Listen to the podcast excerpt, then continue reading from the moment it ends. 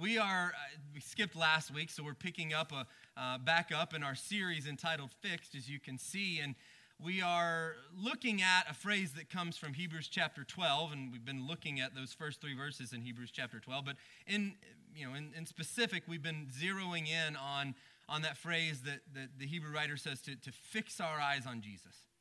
You know, when, when you grow weary, when you lose heart, and you feel like you're ready to give up, fix your eyes on Jesus. And, and that helps you run the race with perseverance. And, and as we've talked about, uh, you know, so often what, what, we, what we want when we're going through times of struggle and hard times, and, um, you know, when, when, we, when we feel like giving up and we feel weary, we want comfort right? And, and what we really need, though, is, is some courage. We need to be filled with, with courage. Now, those two things aren't mutually exclusive, but they are different and kind of compared it throughout the series as Mr. Rogers versus kind of William Wallace, right? And, and what we want is, is Mr. Rogers and somebody to come and put their arm around us and tell us, I know it's hard, and, and I'm sorry, and it's going to be okay. And I'm not saying that that's a bad thing, but courage is, is not necessarily putting an arm around the shoulder, but, but kind of grabbing someone by the shoulder and saying, I, I know it's hard, but now's not the time to give up. Now's not the time to check out. Now is the time to keep going, to step back on the track, uh, to run the race that God has called you to run. Don't give up. Be filled with courage. And so that's the challenge that we've kind of been giving each other, I've been giving you, and hopefully, you know, you've been giving me, uh, is to, to be filled with courage. To be filled with courage. But the reality is, what does that look like, right? I mean, because we can talk about courage and somebody telling you to have courage is like somebody telling you to feel better, right? You feel sick and somebody says feel better, and you're like, well, thanks, but what good does that really do, right? I mean, it's, it's polite, I guess, but I hope you feel better. Yeah, me too, but it doesn't do a whole lot. Um, and courage is kind of the same way. It's not enough just to, to tell someone to be courageous. I mean, how do you do that? Where, where does that courage come from? What, what's, it, uh, what's the basis for it? You see, courage is only as good as the confidence behind it. I mean, I can talk about having courage all day long, but if there's no real confidence behind it, then it's just a false courage. There's no real substance to it. And so the moment your courage gets tested, what you put your confidence in also gets tested. And when there's no real substance to, to behind to what you put your confidence in, then it just evaporates. Your courage evaporates. And so courage comes from where we put our confidence, but our courage is only as real or as strong as the legitimacy of our confidence. Does that make sense? We're going to kind of explore that a little bit more this week or this this morning. Go ahead and turn with me if you would to Hebrews chapter I guess you can turn to chapter 10. We'll start there. And we're going to work our way some different passages through Hebrews 10, um, 11 and kind of different passages throughout that. And so the Hebrew writer is talking to these Christians, uh, these Jewish about what they can be confident in and, and where they find their, their confidence. And as we've talked about, the whole theme of the book of Hebrews is the supremacy of Jesus, right?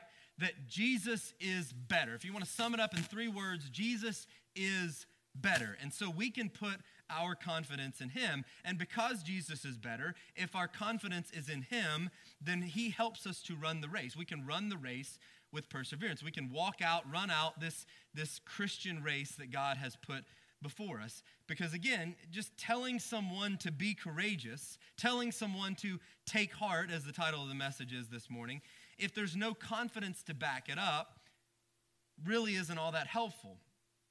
I don't know how many of you grew up playing Monopoly. I don't think anybody under the age of like 15 plays Monopoly anymore, but I, I loved playing Monopoly. We'd go to my grandparents' house and we'd play Monopoly.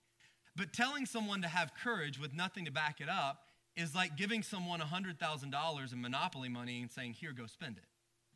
Right?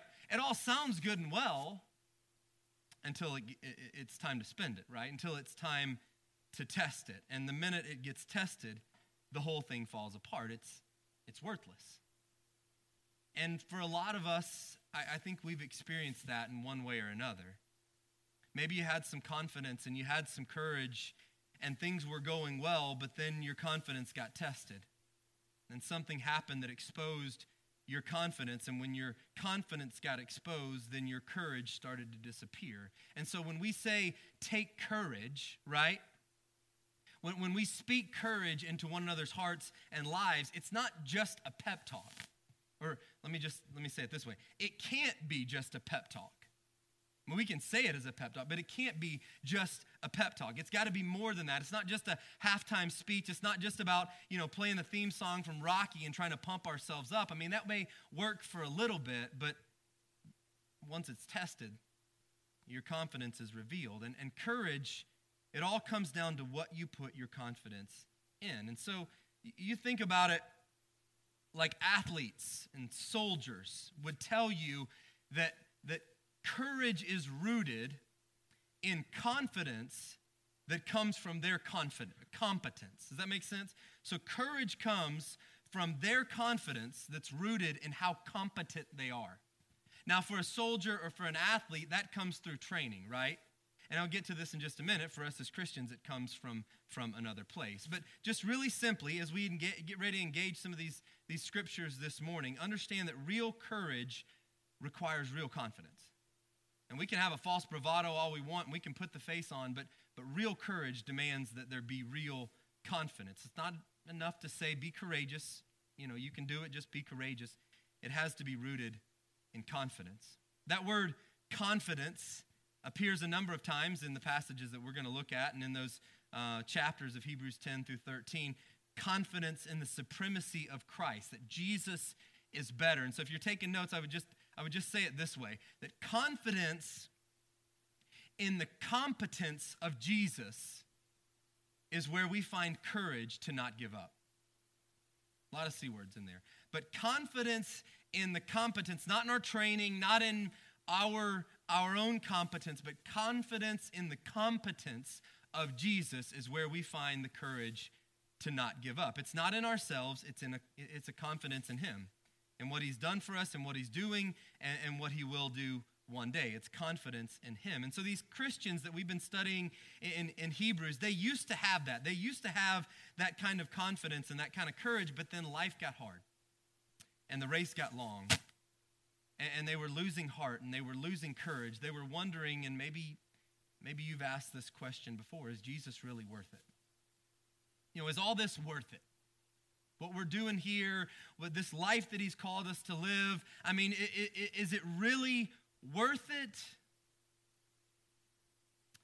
And so in Hebrews chapter 10, starting in verse 32, the Hebrew writer reminds them of the kind of courage and confidence that they once had. And, and here's what he says He says, Remember those early days after you had received the light. He says, Remember when you first became followers of Jesus. During that time, you endured great conflict, full of suffering.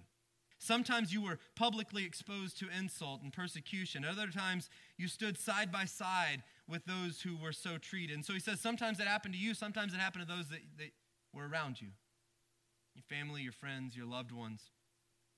You suffered along with those in prison, and you joyfully accepted the confiscation of your property. Because, here's how they did that because you knew that you yourselves had something better. You had a better and lasting possessions. And so he's saying, Look, do you remember how it used to be? You used to have some confidence. You used to live courageously, and there was suffering and there were struggles, but Jesus was better than those things that you had to endure. And, and some of you were thrown into prison, but Jesus was better than prison, and you knew that. And, and, and some of your stuff got taken away, but but Jesus is better than your stuff. And you had this confidence in Jesus that gave you courage, but now you're losing heart. Now your courage is slipping away. And so the Hebrew writer implores them in verse 35 don't throw away your confidence. Do not throw away your confidence. Don't throw it away. Now is not the time to throw away the confidence that has sustained you up to this point. Don't throw it away, it's still there for you. And, and this idea of throwing away means that you're intentionally going to have to throw it away. Like it's not going to run away from you, you're going to have to throw it away. If you don't want it anymore, then, then you, you make that decision, but, but it's still there. Come back throw it away. And, and, and I think maybe for some of us, probably for all of us at different points, uh, but especially maybe some of you, this is a message that you need to hear. And God is, you think about the times that we're living in and the things that we see and the things that we're, God is calling us back to a confidence in Him. And, and, and maybe for some of you, you had some things that, that have gotten in the way. And maybe you had a season in your life where maybe you're going through it this morning, where you're not sure is Jesus better? Like, I know he's good, but is he better? And, you know, I, I mean, I see, I see this life over here, and I'm just not sure. I mean, it looks pretty inviting. And I'm not sure if this is better. The Hebrew writer says, don't, don't, don't throw that away. Come back to it. Grab a hold of it. Remember the confidence that you had in Jesus. Or, or maybe it just it seems like it's just slipping away and it's it's hard because you know the, the, the cultural climate that we live in, it's not so cool to be a Christian. I mean, it's not so cool to, to hold certain morals and beliefs. It's not so cool to, to stand strong and to stand up for what's right and what's wrong. And I don't mean as you define it, I mean as God defines it. Or maybe some things have happened in your life where it really just seems to tug at that confidence. Maybe a loved one dies, or a relationship falls apart, or a season of disappointment and hurt and pain just leaves you reeling. But whatever it is, don't throw away the confidence that you have in Jesus. Life is hard. I'm not going to get up here and tell you that it's easy because life is not easy. It's, And there are challenges and there are struggles, but the confidence that you have in Jesus Christ will give you the courage to endure and not give up. So, so grab a hold of that with both hands and don't throw it away. Now, there's certainly a lot of ways that, that we can throw away our confidence, but I just want to give you two ways that we can avoid doing that this morning. Try and keep it simple. The first is to consider Christ rather than simply considering our circumstances. I know that sounds simple, but the reality is we get that mixed up. Because what we tend to do is we tend to consider our circumstances rather than considering Christ.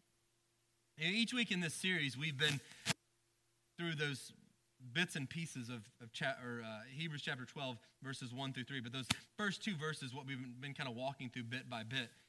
But in, in Hebrews chapter 12, verse 3, here's what that passage says it says, Consider him Who's him? Jesus. Consider him who endured such opposition from sinners so that you will not grow weary and lose heart, so that you won't lose courage. Consider him. But what we have a tendency to do is to consider our circumstances. I mean, how many of you this morning are distracted by something that's going on in your life? That even in, in, in a time of worship, that we still can't even, we still struggle to consider him over our circumstances much less when we go out.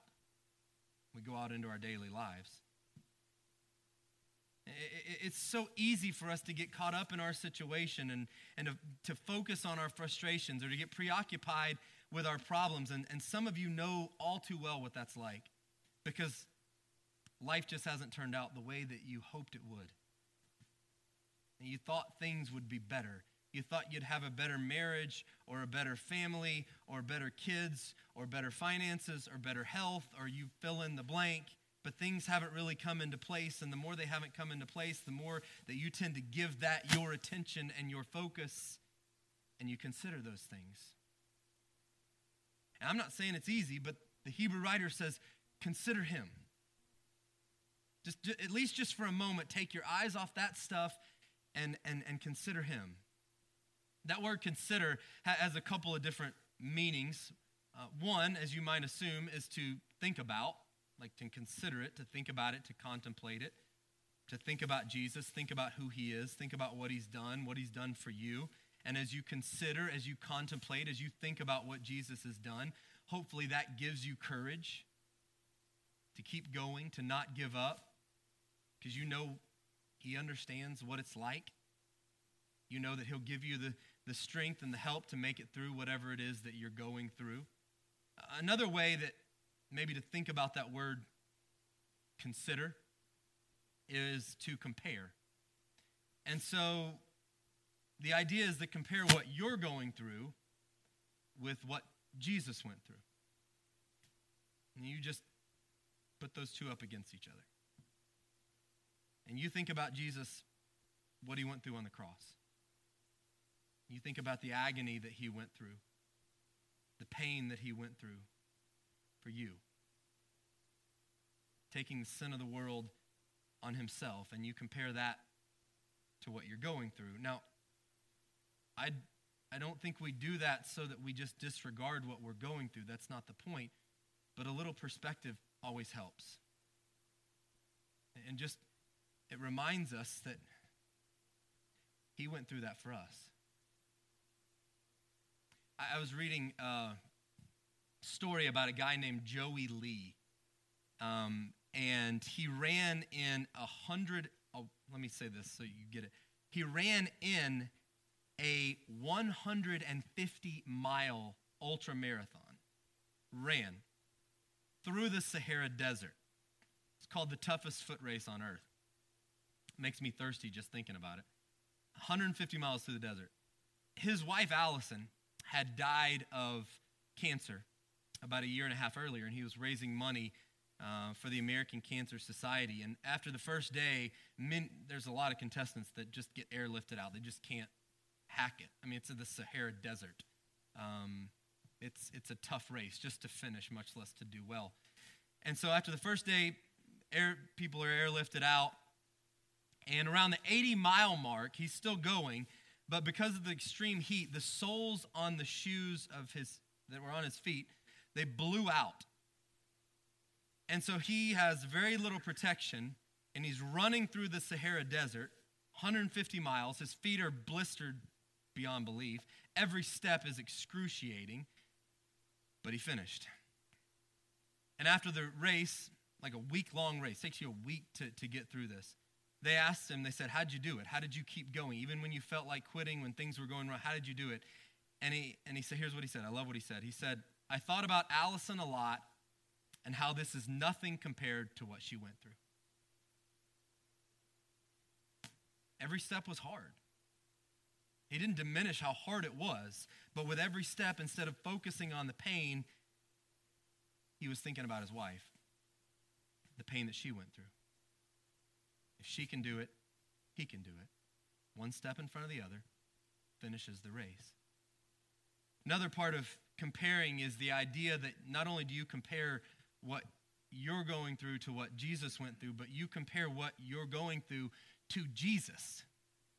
Like, again, that's the whole theme of the book of Hebrews that Jesus is better. And so the Hebrew writer, just over and over again, he's, you know, he's like, Jesus is better than the prophets. Jesus is better than the angels. Jesus is you know, better than Moses. Jesus is better than the old covenant. Jesus is better than the old sacrificial system. Jesus is better than your past failures. Jesus is better than your, your current dilemmas. Jesus is better than your future fears. He's just better. Fill in the blank. Jesus is better. It's like a, a bracket. I don't know how many of you do brackets during you know March Madness. I always do a bracket and it's shredded after the first week. But it's like the, the Hebrew writer is setting up a bracket where Jesus whatever you want to fill in, Jesus wins the tournament. Right? He, he wins. Jesus is better. And, and so each time the Hebrew writer is just reminding us that our confidence is in Jesus because Jesus is better. Don't throw away that confidence. That's where our courage comes from. Second way we, we can avoid throwing away our confidence is don't confuse confidence in self with confidence in Christ. Don't confuse confidence in self with confidence in Christ. And yet, just like the other one, we, we do this so often. We get the two confused. And I don't even think we, I mean, sometimes we do it on purpose because we, we just think very highly of ourselves. But I think sometimes we don't intentionally do this. It just kind of happens. We, we live in a world, in our Western world, where we're discipled in this idea of courage is self courage. You know, it's self help, right? It's, it's self discipline, it's self confidence. We're, we're putting the confidence in us, and that's how we find courage. And, and that might work for a little bit until it gets tested. I, uh, I read a funny story about a dating website. In their compatibility survey, they asked several of their, uh, no, they asked all of their users a series of questions. And one of the questions that they asked is Are you a genius? Do you consider yourself to be a genius? Now, statistically speaking, those numbers should work themselves out just in a IQ test. Those numbers should work themselves out to about one out of a thousand. But one gender tended to overrate themselves in uh, how they qualified themselves as, as a genius. So, um, one gender in particular, I won't tell you which, obviously, um, but, but one gender in particular, um, five out of ten of these guys, I mean, people, said, Yeah, I'm a genius. Five out of ten. Half of them said, Yes, I actually I qualify as a genius, and just wanted to let you know. Uh, the article, I like how the article puts it. Uh, the article said that five out of ten think they're one out of a thousand. And, and so, you know, they have this confidence, but why are they confident? Well, likely it's never been tested, right? Yeah, I'm, I'm a genius. Well, have you tested that? No, I just kind of know I am, you know. Likely when they test that, those numbers are going to, to drop significantly, right? And, and so for many of us, we, we have this self confidence, but it's not really real. I mean, it's a facade that we put up, right? Because that's what we think we have to do. It's kind of been beat into us in this culture, right? Feel good about yourself. You know, this humanistic, it's all about me approach to life. Even in churches, a lot of times, you'll hear sermons there where, you know, it's just, it's, it's all about you and, and what you can do to make your life better. Now, I'm not saying you don't have a responsibility. It's not what I'm saying. You do have a responsibility. But you just listen and, and, and you walk out and you're like, yeah, I got this. I got this. No, you don't. Nor do I. And some of you realize that all too well. Your courage got tested, your confidence got revealed, it got exposed. Like it worked great for you until it didn't. Worked great until the marriage fell apart, or the family fell apart, or the relationship, or the job was lost, or the finances went under, or the addiction was too big to cover up anymore, or fill in the blank. It worked great until it got tested, and then you find out that the confidence that you thought you had, it wasn't real. And so the courage disappears. And the Hebrew writer is saying, don't put your confidence in yourself. So, so think about it this way. What is it that robs us of confidence a lot of times? You know, what destroys confidence? You put it in little context for an athlete you know, what is it that, that destroys an athlete's confidence? Well, I think a lot of different ways that you could say this or put it or maybe frame it, but I think what it really comes down to is failure. You want to you want to chip away at confidence, failure, or the fear of failure. They both have kind of the same effect. I mean, it's hard to have courage to try again if you failed the time before, right? Because you're a little bit shaken and you get in your own head, and it's hard once that happens to keep moving forward. You failed, your confidence gets exposed, and now it's hard to keep going.